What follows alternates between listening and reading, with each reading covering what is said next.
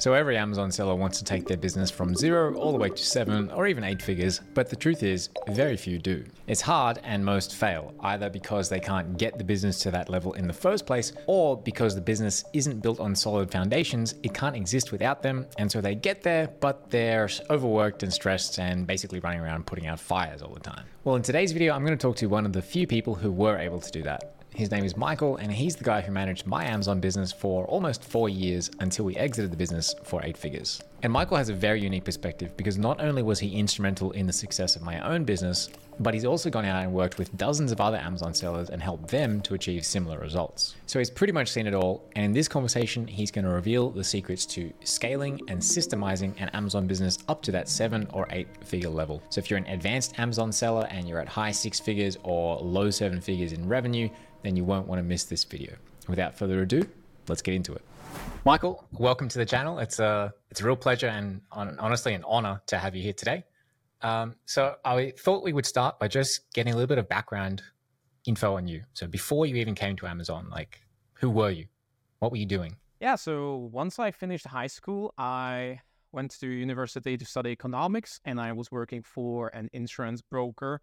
But after a year or so, I realized that's not really for me. At that time, I was watching YouTube videos about digital nomads. I was reading the Four Hour Work Week, and that's when I started researching like potential business models. At first, I wanted to be a graphic designer because when I was like 14, uh, I was really into graphic design, so I thought that would be a way to go. But just by watching YouTube videos, that's how I found out about Amazon, and that's basically when it all started. And I started doing my research and learning about the business model. Okay, so you're in the process of learning about it. Like, what were the things that actually led you to go down the pathway, or how how quick was that pathway? Like, why why Amazon, and why did you end up actually starting an Amazon business? Yeah, it took me another year to actually start researching products because at that time I was making like four dollars per hour, and I knew I had to save up some money. So it took me quite some time to save up those four thousand dollars that I used. How how well how how old were you at this time? Uh, 21. 21, yeah. So it took me quite some time to actually save up uh, the money to launch my first product. So I took all of those money and into my first product and I actually was making a decision whether to invest some of the money into a training program or a course because I had no idea what I'm doing. But I knew that if I would invest into a program, I then wouldn't have the money to actually invest into a product. So my decision was that I would invest into a product and use that as the learning opportunity. So I took the money and how I learned was just by listening to podcasts and going on Reddit and basically trying to find people who are posting good results and then reaching out to them and asking all of the questions. So I had like these, okay, now I'm researching products. So I will find people who can help me with that. And I was sending like 10 messages every day. And uh, that actually does link to how how you and I met in the first place. We'll we'll get to that uh, in a sec. But it's it's interesting that you started that way, and actually, you know, my perspective when I was starting this business was I had a lot more financial means behind me. I, I was I was older. I was more. I had a career behind me as well, so I had these savings, and so it's just interesting to see. Like I was sort of I went with this like portfolio approach, but it sounds like you, when you were starting, like you were much more risk on. You know, like not necessarily burn the boats, but but you were much more all into this than I was at the start, which I find interesting. Yeah, my, my, my goal was to make $1,000 in profit per month because I realized that like that should be enough to start traveling, to go to Thailand and basically live like a digital nomad. And it took me like four months after I launched my first product to get there, which was amazing because I was already making like twice as much in my Amazon business than I was in my day job. But I still kept my day job. I was still studying in the university and running this business as a side hustle. And I, I had like one product and I was researching the second one. But as you can imagine, it took quite a while to save up some money to invest into the second product. Apart from the cash flow challenges and, and actually having the money to back you up, in this early stage, this is before before we knew each other, what other challenges did you encounter back when you let's let's call this the beginner phase? What other challenges were you encountering back in the beginner phase? Um, yeah, I would say first of all, it was English because I did not speak English that well at that time. So it took me like more time to understand like the podcast. So I actually would was looking at the transcripts of those podcasts, putting it into translator of these like sections I did not really understand. And so I was mostly confused by like the legal side, like how to actually import products into US from China. And I spent way too much time trying to understand that, which was not necessary. But I think what I did really well was I was really just taking it one step at a time. I see that like probably the biggest mistake I guess beginners usually make is trying to understand the whole business model right away. I was fine with that, just taking it one step at a time. That I probably the, my biggest challenge after that was Amazon PPC. Like I spent way too much time trying to understand that. I would be better off to just search for new products and launching more products rather than trying to tweak that one product I have. I want to go back to the English point for a second. How did you learn English? Uh, just uh, just by watching TV series, usually like just watching Friends and How I Met Your Mother, and yeah, just watching that over and over and over again. It's crazy because that's, I mean, maybe not for this audience, but for a lot of people around the world, like the the English barrier is this huge obstacle to actually being able to get into whatever you know whatever business model or, or way of making money online. And I, dude, like you just killed that. Um, so let's move on to the next phase now. And and I had as I was planning for this interview, I sort of structured a, a, Michal's journey, if you will, into a few different phases because I've I've been a part of most of this journey or, or a lot of it. And I think the I called the next phase the apprenticeship phase. And so this is where I enter the picture. Some of this may be familiar to some of the people watching uh, this this video if you're if you're on my channel, but basically I was in my I think it was my second year of selling on Amazon. So kind of similar starting pathways, I think probably around about the same time. Um, but again, I had more money behind me. I was like in a different place when I was beginning my Amazon business. So, me, about a year into my own Amazon selling journey, uh, I got the business to seven figures in revenue. But in getting there, like it was a lot of stress, it was a lot of hard work. Um, I was doing really well. Same thing. Like my original goals were to have, for me, it was around about forty thousand dollars a year in income, so that I could again like like you said, like be a digital nomad, go live in Thailand, wherever, Indonesia, and and I got there very quickly, uh, like after a number of months. But then the pathway and actually like starting to encounter all of these, just all these challenges that that come along with this business, uh, it had kind of got me down in a way. And not only that, but I actually realized uh, I had a project I wanted to do. I wanted to start sailing in the Caribbean uh, with a friend. So that was my problem. I was a year into this business before we met. And what I realized I needed was a way of effectively getting to the four hour work week. And I've never actually read the four hour work week, which is funny, but I understand now a lot of, you know, the principles behind it. But at that point in time, I knew that I needed a way of having this, not just this thing that you're always working in and that's causing you all this stress and you're addicted to looking at the sales figures every day. And when they go up, you feel great. And when they go down, you feel terrible. But I needed a way of systematizing it or, or of having it run without me always like babysitting it. And so the solution for me was where you came in, and that was to hire an apprentice or or somebody to manage the business. It, it was very what actually you know what actually happened with with you coming into this was very different to what it looked like back then. Obviously, it's been a long journey with lots of ups and downs. Um, but so we we came into contact, and I'm going to throw this over to you now. So walk us through the process of like how did we actually come into contact with each other? What was it like for you personally from your perspective, being hired, coming on board this business, which was a you know a bigger business than than the one you were used to running. Just walk me through all that from your perspective. What were you looking for? What was it like taking the leap as well?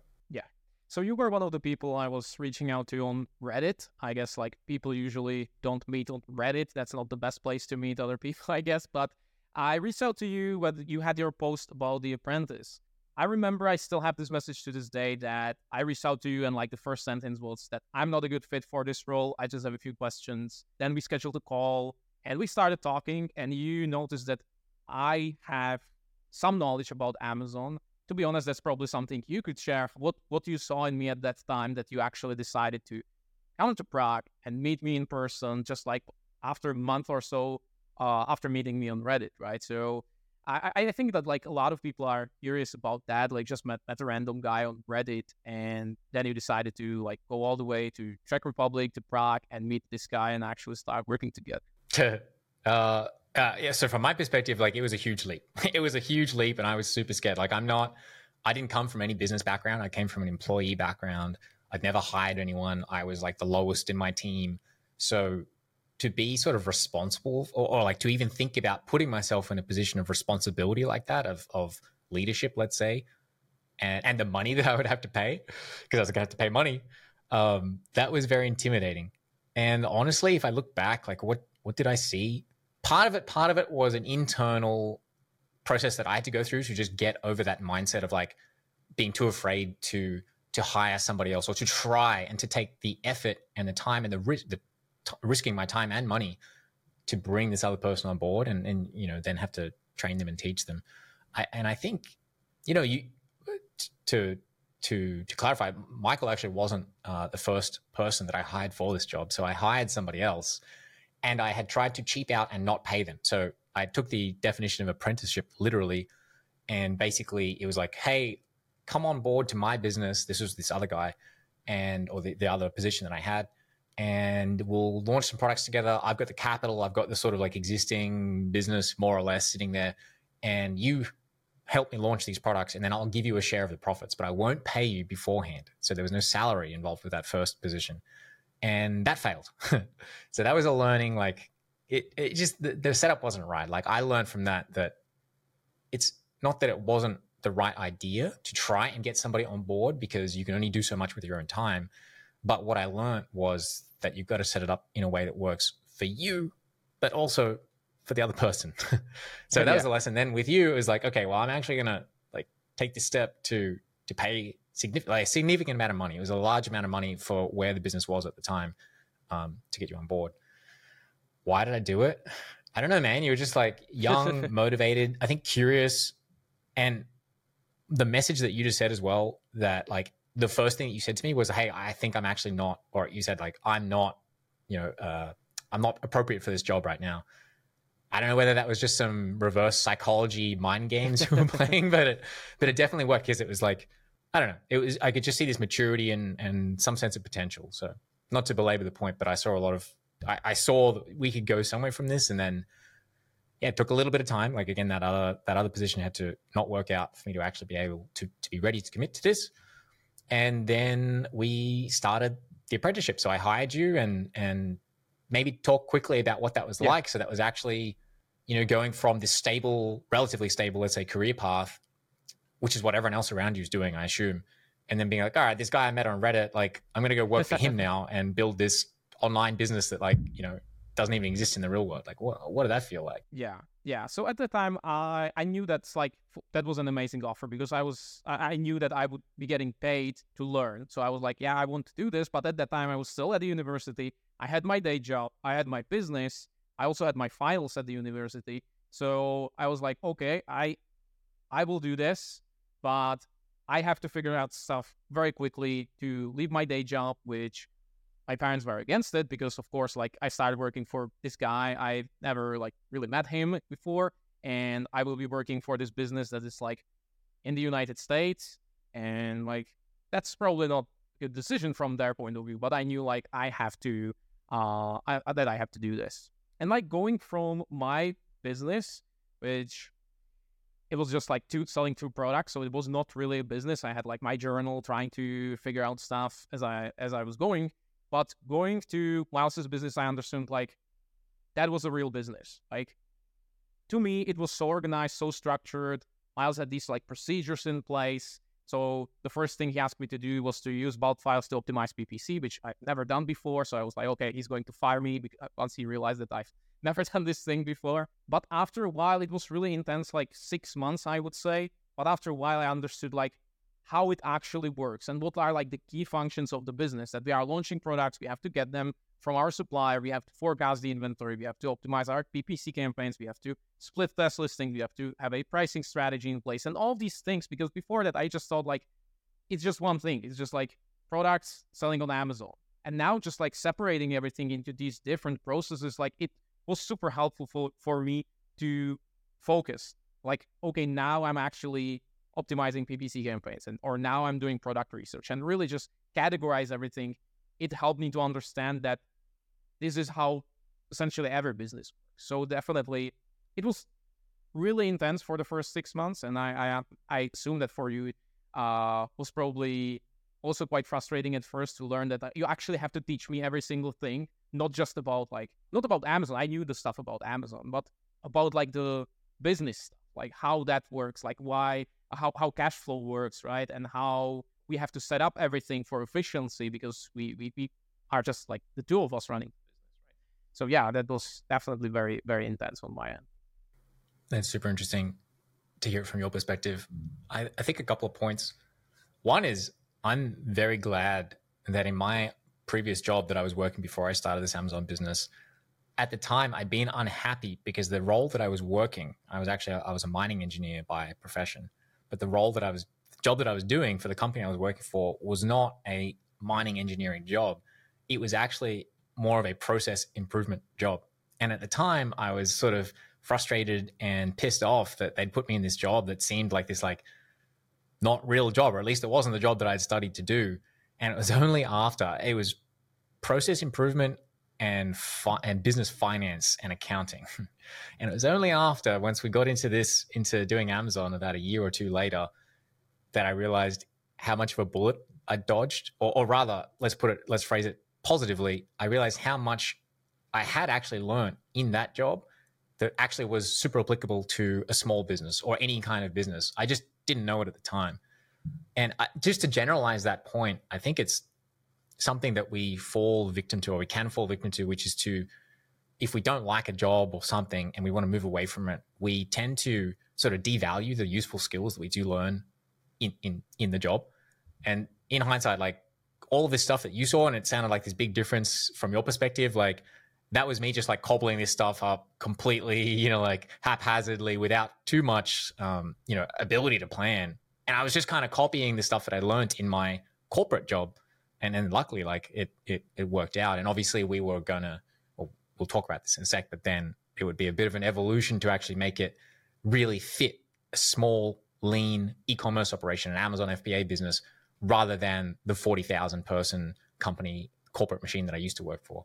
Uh, but we'll talk about that in a sec. I, I think like I I really liked structure in my personal life. I was like blocking my time, tracking my workouts, my calories, and all that stuff. I just didn't know how to apply that to business. So when I came on board and you showed me like this is my Asana, this is our process map, these are the SOPs, and I was like, wow, this is like this is actually amazing because now I can just like don't have to bother you with my questions. I can just look into this document and like I can see how to do it. You recorded video, so I just like looked at the video and I so for me, I, I think that we have quite a similar personality. So it was easy for me to be on the same page once I actually understood how it's supposed to look like. So let's move ahead, skip ahead a little bit. So this was, let's say, the first six months, let's say the first phase of the apprenticeship period, which was actually around about two years. So now I, from my perspective, I was able to achieve that goal that I wanted to do, which was to have this business.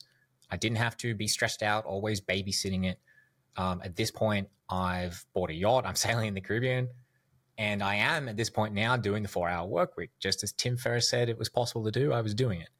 But there were challenges, and it was almost like the same challenges, but we'd kind of just switched places. so for, for some period, or at some point during this period, I would say that now you were the stressed and overworked one. You were the one fighting fires. You were the one keeping things running, even though we had this like overall structure in place.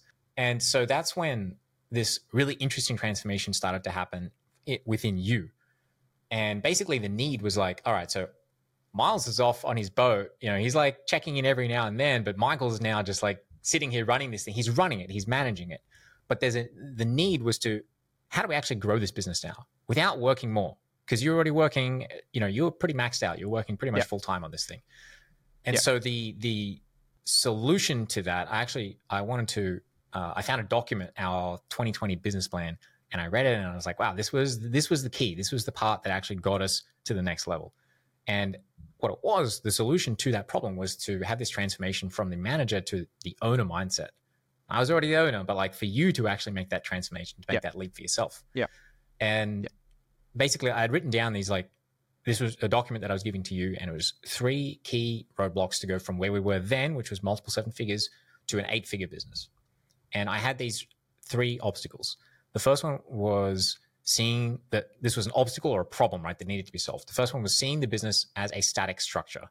So basically, it's going from like a, a structure that you operate within to how do you actually build or, or keep building around this structure and build it up into what it needs to be. So I had it as four steps build a lot of processes quickly, get them to working condition. Number two, find human talent, find people with high potential and the relevant abilities. Number three, delegate, train them, hand the processes over to that person, give them responsibility. Number four, architect. Get back to work on the big picture, building these blocks on top of each other such that the structure is no longer fixed, but you're actually outside it, building it up as you go. Uh, that was the first obstacle. Number two, underestimating the ability to hire people who are better than you at a particular job. And that is a lesson I still struggle to learn today. And number three was to not was not taking enough shots on goal. So it's like being able to try a lot of things, learn quickly from those things, try again better, like whether that's hiring, whether that's growth, advertising, whatever it is. And then once you've taken the shots on goal, go deep with what works. So that was just a, a section out of that plan, but the the form of that might have changed a bit. But I think that that was when both of us really started to shift, and you definitely started to take it to that next level. So I could see from that point on, or beforehand even, but definitely after that, the mindset shift from being the manager, from being stressed and overworked, to suddenly being able to take this like overview perspective and to to view the business like an owner, and to therefore start building the business, which was amazing for me to see. So the result, the basically from that point, the business took off like a rocket. What do we do? Like we doubled, we tripled. And the, the amazing thing in hindsight was looking back on this, we didn't really we hired what one two more one more person from that point like you didn't work anymore and the business just tripled profit tripled it wasn't just revenue it was a profit increase tripled tripled quadrupled even so i want to throw this over to you and just that, that was a lot to take in but what do you how did you view this process like what are your comments on on you know that three step those three obstacles and how did you go through this process and what did you learn? What were the key learnings for you? Yeah. So at first, I would say that I was still before that considering just as a job, and as a job, I was like really just overall, I would say in my life conditions to focus on my personal productivity. So as you were saying, I was working full time, but I was reading books like how to get more work done. Because like I'm the operator, it this is my job. And as you said, the biggest problem I was seeing the business as a fixed structure. So I actually printed this and it was on my notice board for like three years. It's like it's not a fixed structure build processes find talent delegate. And i had like it on my notice board to remember that i can actually do this. And regarding like the shots on goal approach at first i was really afraid to like disappoint you because like i i knew like okay i have to make this work like at all costs. So I, w- I would say i was kind of afraid to take a bit bigger risk to like go for bigger products and take like a bigger risk to let's say hire someone completely new so i always like waited just like I was like waiting, trying to be as productive as possible. And as you said, I had to change the mindset to like think more like the business owner, the exact same thing you did before. Because I think that was really a game changer. And once I started doing that, I remember that we had this discussion like what we are actually trying to do, how we are planning to grow the business. And we agreed that we are just like that we were playing the Amazon game. So launching products, optimize listings, and expand to new marketplaces, right? So I would say that the biggest difference was that we learned how to resist the temptation to do other things, to like uh, try influencer marketing, expand to new sales channels. There were so many opportunities, but I think really that because we were so like process oriented we already had everything in place. And we knew like building something new takes so much time so much capacity. So let's rather just focus on the few things we can do and do them better and better. So we were really just optimizing everything for maximum efficiency. That's why we hired only just one person. So we had like two full-time employees supply manager brand manager to help us operate this fairly simple machine right? Because i can see that if if we would start like adding all these different channels and all this complexity, you always told me like complexity compounds difficulty. So I try to like, let's keep it simple. Let's just like build something that can scale. And if we are actually building something, whether it's like a new process, let's make or a new tool, let's say new spreadsheet, whatever. Let's make sure that we can keep using this even if we double the business. So we don't have to like restructure the whole business every six months. Right. So when we were like creating our new inventory forecasting spreadsheet and all the tools and all the whole process, we really were thinking, okay, now we maybe had 20 SKUs, but what if we had 100? Would this still work? And the answer was always yes, that we are like setting the structure that was ready to scale the business. I, I realize I don't think we've said this keyword yet, which is bottlenecks or constraint. So it's the what's the real limit in this process once you've mapped it out?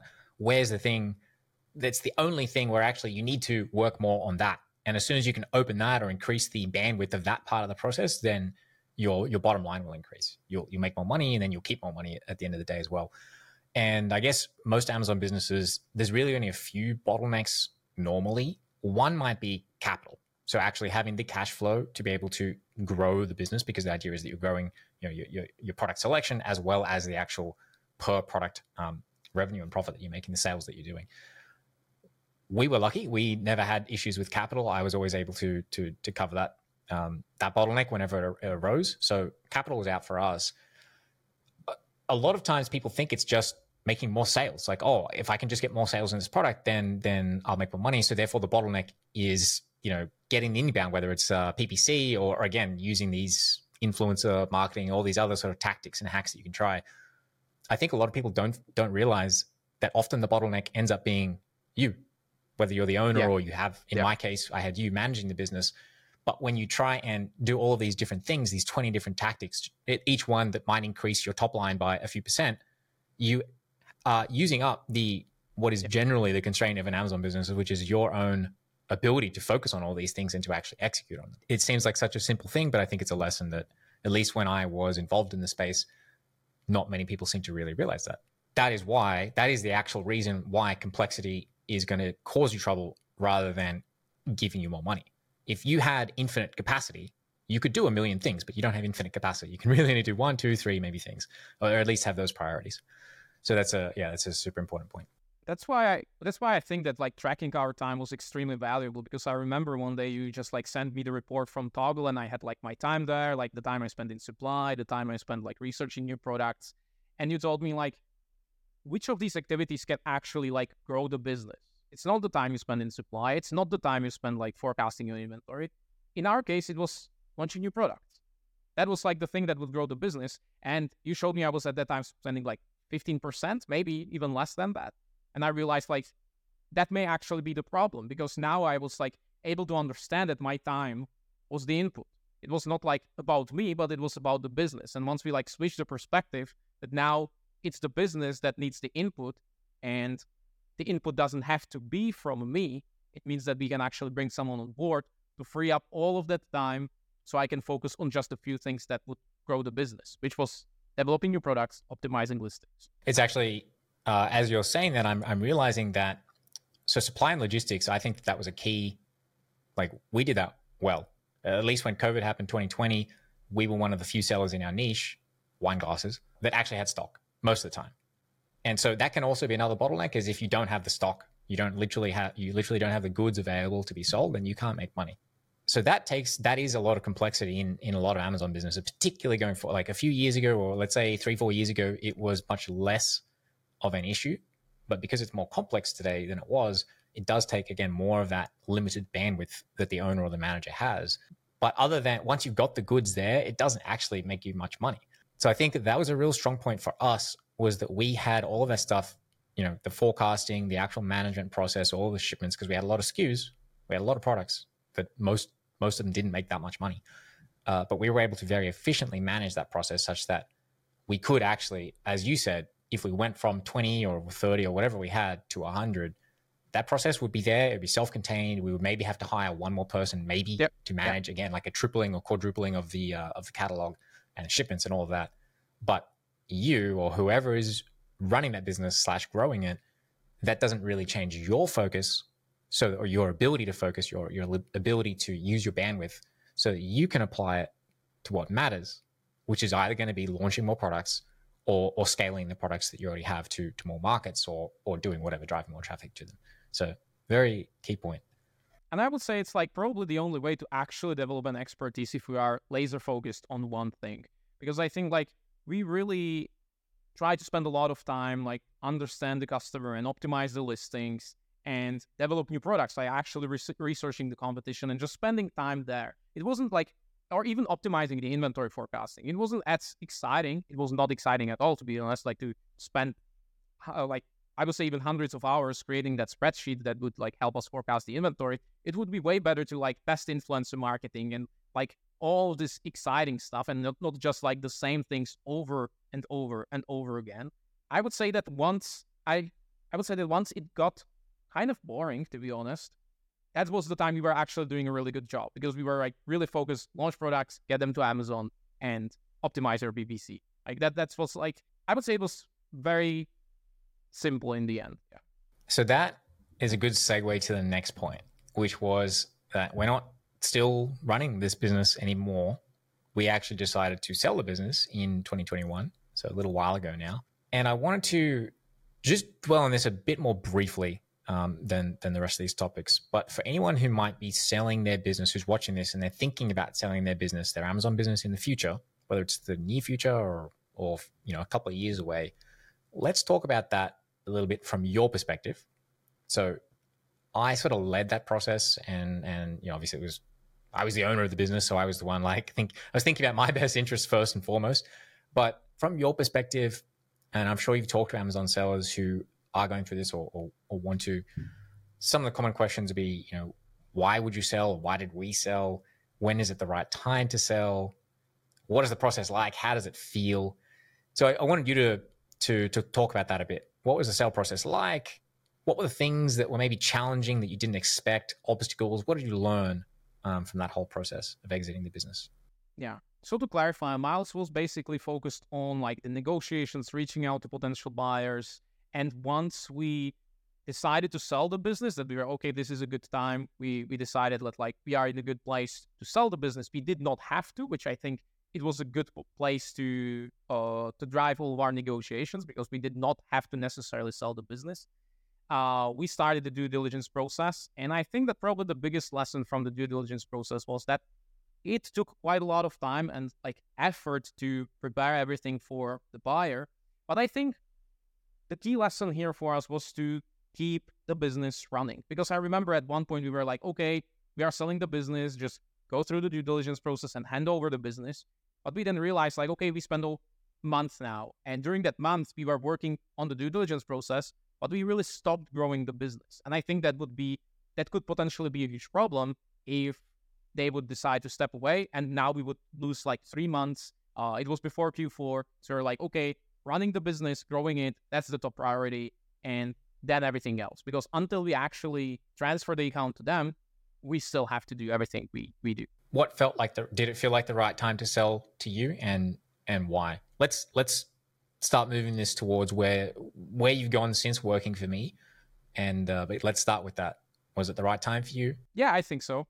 I think we we made a we made the right decision. Especially looking back, we really made the right decision. But I remember we had quite a lot of discussions about this, and I knew that we had a plan in place how to potentially grow the business to double the business again, and it would be different. We would have to hire more people, and we would potentially have to experiment with new stuff, whether it would be like the influencer marketing, expanding to all these new marketplaces, and just really figuring out how to grow the business even further. We had the plan in place, but at that time, I did not really want to go through the process of building like a bigger team because I really enjoyed the efficiency. I enjoyed that we had like just those two, three employees helping out with the business. And just by like looking at the structure, what it would look like and like doubling the business, it was not as exciting to me anymore. And I think that both of us, we already wanted to explore like a new chapter, to try something new, and maybe just like step away from that Amazon business or maybe that brand. Like eventually, I personally would like to launch another brand maybe in the future, but at that time, it felt felt like the right thing to do.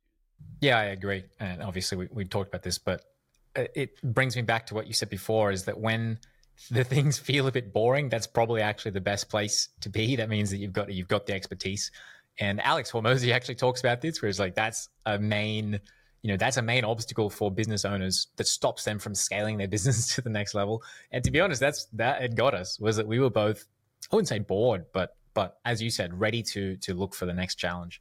It's just something to be aware of. I, I personally, you know, the, thing that drives me to to build businesses and and when I was starting this Amazon business, it, it's a lot about personal enjoyment. Like I'm doing this as a means to an end to one way or another be able to enjoy my life and to live as, as good of a life as I can. And so if I'm not or no longer interested in the nuts and bolts of the business that I'm running, well, maybe I can learn to love it in some way, shape, or form. But it's also a valid uh, other alternative pathway, I think, to just be like, okay, now's the time to move on. If you can't, if you don't want what's involved with taking it to the next level, and uh, you know, you've had experience now talking to a lot of larger sellers as well, and at least like from when I was looking at it in when we were back in this position, I didn't personally want all of the extra work and and stress and responsibility that would be involved and risk as well that would be involved in trying to double this business again from an already high baseline. Yeah. Yeah, absolutely. Like I, I think like at that point we both were about the business, just we were trying to use it as a vehicle to get to like financial independence. And I think we understood that like if we would sell at that time, we would achieve that goal. And I for me that was probably the the main decision point that like, okay, we already achieved that because I, I don't think we were really like passionate about our brand. We were just like found, found a niche and trying to learn about it, but it wasn't like we had this huge passion and we wanted to like just have this brand. I would say that like having this brand basically to make money. That that was I would say the the objective. And that's why I like started the Amazon business in the first place. So and I think that that's probably a common theme with most sellers. Again, we're going to start talking now about what you're doing uh, these days and how you've been interacting with a lot of Amazon sellers who are sort of where we were at that whatever high six, probably more likely to be low seven figure mark. And and so it's worth just like talking about the motivations and the fundamentally personal nature of an Amazon business for most of us is that it's it's this thing that we start because we have some goal in mind and and then, then there's this long, you know, twisted journey to get to that goal. And you want to enjoy it as much as possible, but it's it's also valuable to just never lose sight of why are you doing this? What is your ultimate motivation? So let's move on now so that was a few chapters in in Michal's journey from from starting with when he was earning four dollars an hour and starting to sell his first product, all the way to managing and then effectively taking the owner's mindset to this business that we we exited um, successfully, very successfully. And what happened next? What did you do next? So after we sold the business, I uh, took a few months off, and I ended up talking with a few sellers about their businesses because I was like, I can actually, I have so much time. So I could go back and talk to my network. So I started talking to sellers and I realized one thing. Uh, with Myles, we both were very structured and very organized. And I realized that like a lot of sellers actually struggle with that because it doesn't just come naturally to everyone to have the systems thinking and be very, very organized. And I realized, first of all, I enjoy doing that. And thanks to that, I'm quite good at it and I can actually help people with that because I saw Myles go through the transition, as he was saying, going like from running the business solo to, to then hiring me and basically becoming the owner, running the four hour work week. And then I went through the same transition when I was like actually building the team, stepping out of the uh, daily operations of the business and focusing on the like high leverage stuff. And so I started working with these sellers, giving them some of the templates we were using, showing them our Asana, our task management, our procedures. And I realized like I really enjoyed that. Like it was a nice change of pace compared to the Amazon business where I was just like looking at spreadsheets pretty much every single day, looking at data, working on my own. And now I was doing calls and I was like seeing the impact I can have on various businesses. And it was nice to hear their stories as well, because most of them were around like high six figure, seven figure sellers. They have these brands, and I can actually see how they are doing it and help them quite significantly. Because, like with Amazon, we were selling products with hundreds of thousands of customers, but I've never seen a single customer. And you don't really see the impact you have. And of course, like it's just a product, so it probably doesn't really have a big impact on their life. But with this, if you help someone change their business, it definitely has an impact on their life, especially if they are like stuck in the operations. And as you said, they are like stressed, frustrated, and you can like show them a few frameworks, a few tips, and few tools to help them save a bit more time, maybe hire their first employee, and just get out of the grind and enjoy it a bit more and actually get why they started the business, which is freedom. Maybe they want to travel, maybe they want to spend more time with their family. So after like three months, four months, it was clear that that's the direction I want to take. But of course, I had no experience with a similar business model, like how to work with sellers. It's not Amazon business, so it's not as like straightforward. So yeah, I started talking to sellers. I talked to like 50, 60 sellers, and I realized that I can actually guide them through this transformation that Myles went through, and then I went through the same transformation. So yeah, that's what I started doing. Started working with sellers and realized that there's definitely, especially among like higher level sellers, that got their business off the ground, but now they are stuck because of the operations, because of their mental capacity. So I see that there is definitely a demand among these sellers. You want to help them work less, make more money. The holy grail. We we were lucky enough to see what that actually looks like and to see the the, the benefits that it brings. And and it's not that common. So now that you've talked about has talked to all of these sellers and, and you're working with them today, let's talk about that. So what do you what are the most common challenges and obstacles that that these types of sellers are facing? I would say like the biggest problem is probably the mindset shift because a lot of them were facing the same issue I was facing, like having the operator's mindset, like being the employee of your business and just thinking in terms of your productivity, like these are my work hours, and just like overall being afraid, afraid to take the next step and turn that into a, a real business. Because even if they have business, they have products, it is a business, but they are basically freelancers, right? They are freelancers like working for their business because they never take the time to step out and actually work on the business as if it was this machine that just needs the inputs and the inputs doesn't have to come from them. So I would say that's like the the mindset is the biggest challenge. To so I help them with doing a few thought experiments to really help them detach themselves from the business and understand the value of delegation. And usually that comes with understanding their time allocation, just like looking where you are spending the time. And once you see that, it usually becomes clear why the business stopped growing, right? If you are not spending any time on those processes that can actually grow the business, well, you won't be growing. And once we do that, it becomes very, very clear what needs to happen, right? Where they need to save the time, either by like systemizing or hiring a new employee. So definitely the mindset stuff even before that, I, I wonder. We we were talking just before off off air about how to to me and to you and I, it sounds or it is completely obvious and just transparent how these simple changes are the the only thing that's stopping you from you know changing from where you are right now, where you're working too much and you're making a lot less money than you should be, to just getting over the other side and suddenly everything looks better and you're making a lot more money and you're a lot more free.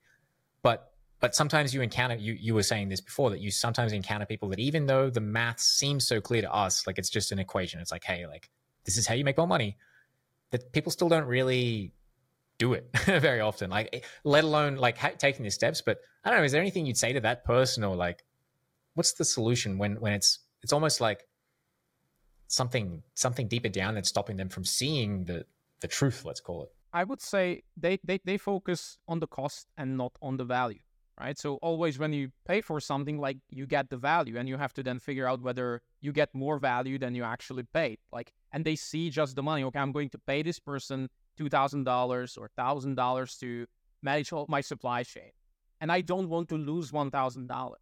But they don't see. Okay, I will save fifty hours of my time. How much is my time worth? Is it more than one thousand dollars? Probably yes, especially if you're a seven figure seller. And usually the equation is so clear that your 50 hours are worth $10,000, maybe or $5,000. And you may still feel concerned to actually pay $1,000 to get that back. But if you really put it as an equation, it becomes obvious, as you said, like you pay 1,000, you get 5,000 back. That's a good deal, right? But as you said, sometimes it's very, it's hard to make the switch but I think that once you do it, you can it, it can become quite addicting to like, okay, I can actually delegate like pretty much everything.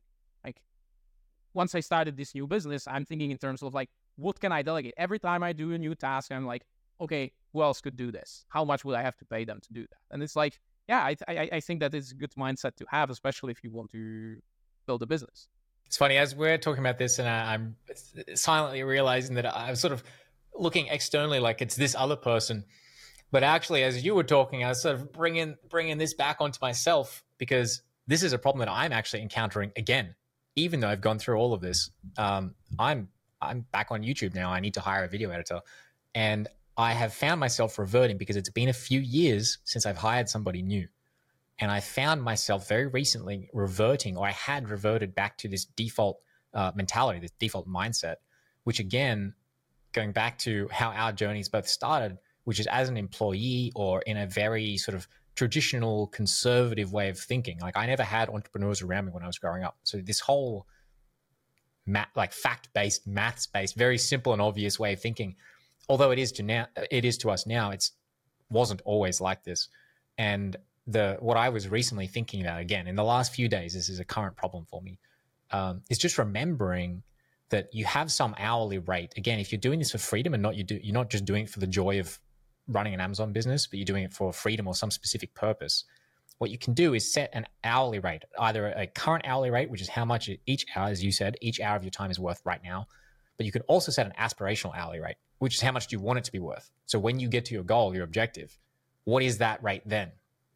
And and I had I had internalized this, but it's it's sort of like being lost somewhere. So I had to revisit that. Like, hang on, hang on.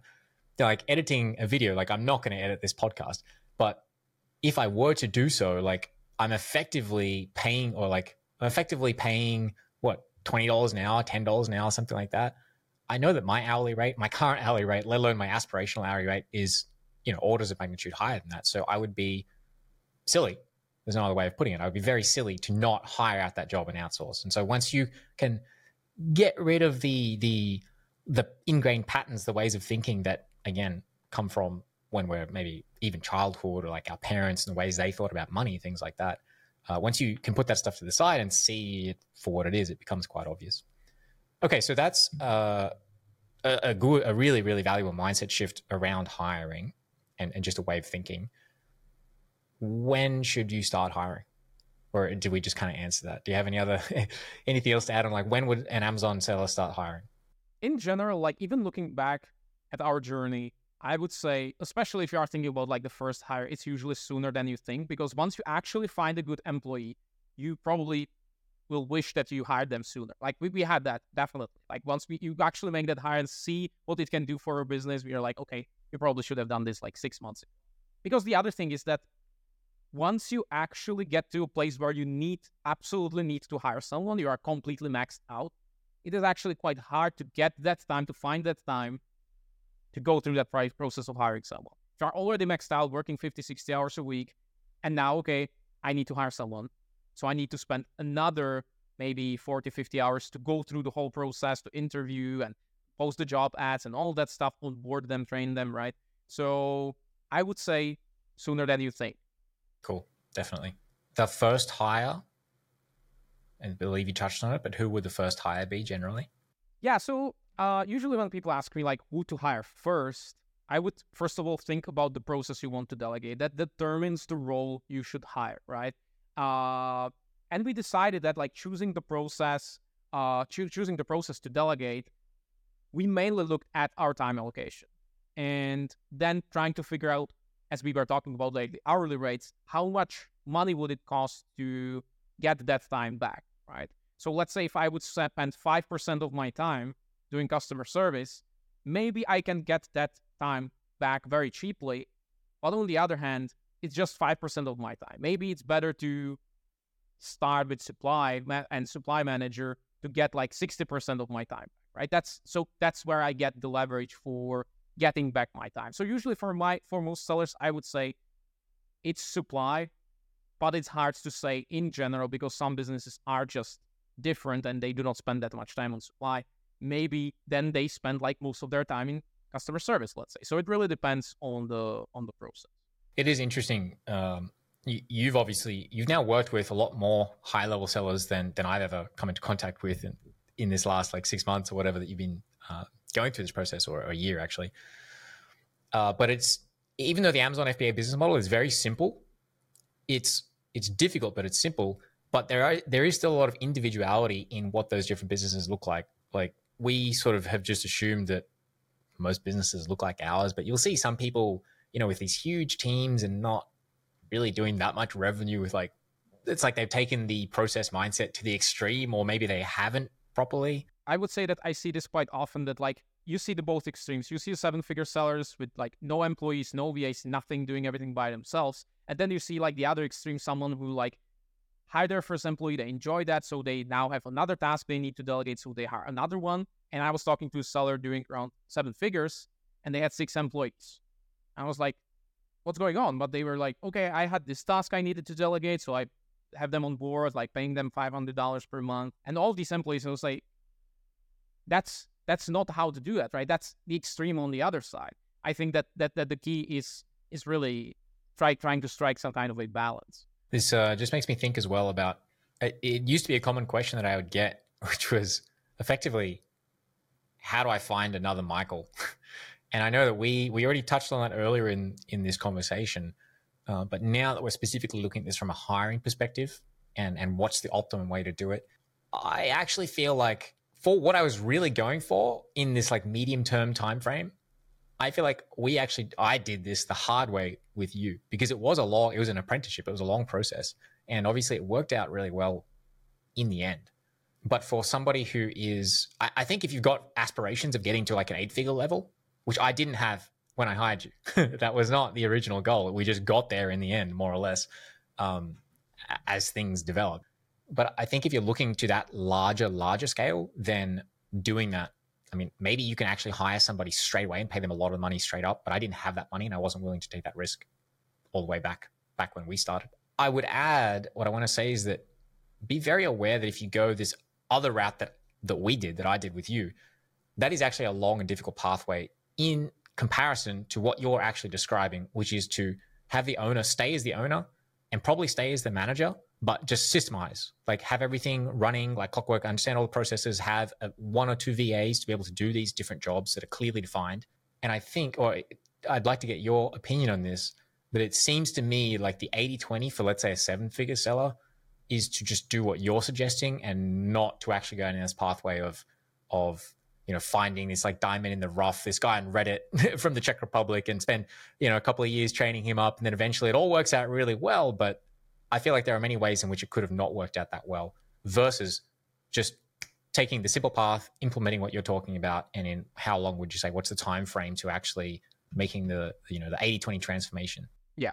Yeah, exactly. Like a lot of people ask for like, can I actually hire someone who would do this for me to build the processes, build the team? And I think like you can do that for sure, but either be ready to pay like a six figure salary or to train them for quite a while to actually explain how everything works and train how you trained me, which took two years, as you said. Like it took some quite, some time to get the value back and get into the position why you hired me in the first place. So I think that usually it's it's better to build the business from the ground up, like start with the system, as you said, build a process, find someone, and then hire them and train them for that specific role and then repeat the process for another role in the business. And you are basically getting more leverage, stepping out of the operations and becoming like the owner of the business who drives the growth. And potentially then you can give them more accountability, right? Your then your brand manager can actually develop new products. So you get out of that process as well, and you just remain basically just like the visionary of the business, leading the team,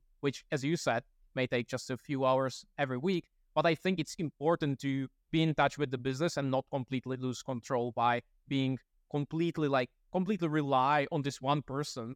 When you hire someone and hope that they will build everything and they will stay on board till you actually sell the business right? I i, I think that's rare and it's quite a risky expectation because now imagine if you bring someone on board they will actually build the systems and processes and build the team. So are you so confident that you are not going to review what they did probably not you still want to see how they did that how they are running the business but it takes some time to to see the results of their work, right? If you hire this high level position, it will take like six months to actually see whether they are doing the job. And then if they decide to leave, you just like you don't understand what they built, you don't may don't understand their like vision, and now you have to go back and you lost like six months or even a year. And I actually hear that quite often, especially like with business partners. If they split, one was like the operator setting up the operations, the other was more like of a visionary. Then the operator leaves, and the visionary just like don't understand like what, what's going on and how to even run the business, right? So I, I think that this is quite a risky move to expect that you will find someone who will do everything for you. Everyone wants something for nothing, but you generally yeah. don't get something for nothing. So have you we've been talking about this from our perspective, our story of us working together, and now you've started to interact with more and more sellers out in the the wider world what actual you know what results have you seen can you talk through some actual if you're willing to do so, like some case studies or like, you know, it's one thing for it, for it to be between us, but then does it work for these other sellers? Like, what have you actually seen out in the real world? Yeah. So basically, what I do with sellers, I guide them through the transformation. And during the transformation, we focus on mindset, we focus on the systems to really set up a proper company wiki, task management, all of that stuff to set up the foundation of the business. Really understand what are the key functions of the business. And here we try to replicate what we had in our business. Because I, as I said, I think our business was very efficient. It was just purely an Amazon business. So I work with Amazon sellers so they can replicate it. And then we focus on team, how to actually use labor to plug them into the system, into the operating system we just built, and get the leverage. And lastly, we focus on like the strategy of the business so they don't get spread too thin, which I think is problem with a lot of stars. They are trying to just like chase so many things that they just lose focus from that one thing that they know they could drive their business, right? Usually launching new products, optimizing expanding to new marketplaces. So the results, usually within like three, four months, we restructure the business, we hire first employee. So they start focusing on growth again. So it takes a bit more time to like see the result, but after like two, three months, we can already see that they are saving the time and that their time allocation is changing, right? We can see that in the re- revenue of the business after like six months, once they actually start launching new products again and focusing on growth. But basically, after those two, three months, we can already see their time in like the operations going down and their time in the growth activities going up, which I think that's probably the best way to describe this as we were talking about this to like help them focus on the high leverage activities. Awesome. So three let's be conservative and say like three to six months to get closer towards that holy grail work less make more money. It's awesome. All right Michal so what's next? Where can we find you what's uh, what's on your plate going forwards yeah, so I decided to basically follow all of the lessons I was teaching other sellers and try to systemize my own business and build a team. So that's what I've been doing for the past six months. And finally, it's ready. I built my own website. I started a company called Scaleport, where I have information about uh, the program. And I help Amazon sellers to systemize their businesses, to build a team, and basically help them go through this transformation. So I have a very structured program to help them make this transition, which may not be easy for everyone. So I help sellers, high six figure sellers, seven figure sellers to go through this transformation, systemize the business, hire, and basically, as we said, like work a bit less and earn more. I do interviews before I work with sellers to actually see whether I can help them or not. Because as I said, I want to see how they operate. I want to see their brand, and I actually want to identify that that this is their bottleneck. Some sellers are struggling with sales. They are struggling with finding the product market fit. I cannot help them, but those that actually have the brand and they just need to unlock the potential of the brand. I want to work with them, but in order to find out, I have to speak with them. So you can find me on my website, and all the details are there. Awesome. So we will put a link to all that down below to the YouTube channel, to the website.